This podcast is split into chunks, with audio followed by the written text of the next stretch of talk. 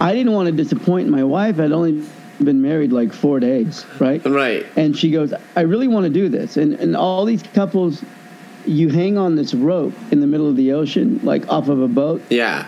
And then the rope's just your safety. You only hang on to it if you need to. Okay. And then, and then all these sharks are feeding right by your feet.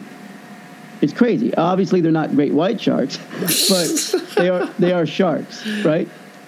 And all I remember is being down there and always having to hold on to the rope. Yeah. Because I was thinking, I can't swim. I'm on my honeymoon. The woman I want to spend the rest of my life with, her life with me may be four days. Till death do us part might come pretty quick. exactly. Till death might come like in 96 hours or less, right?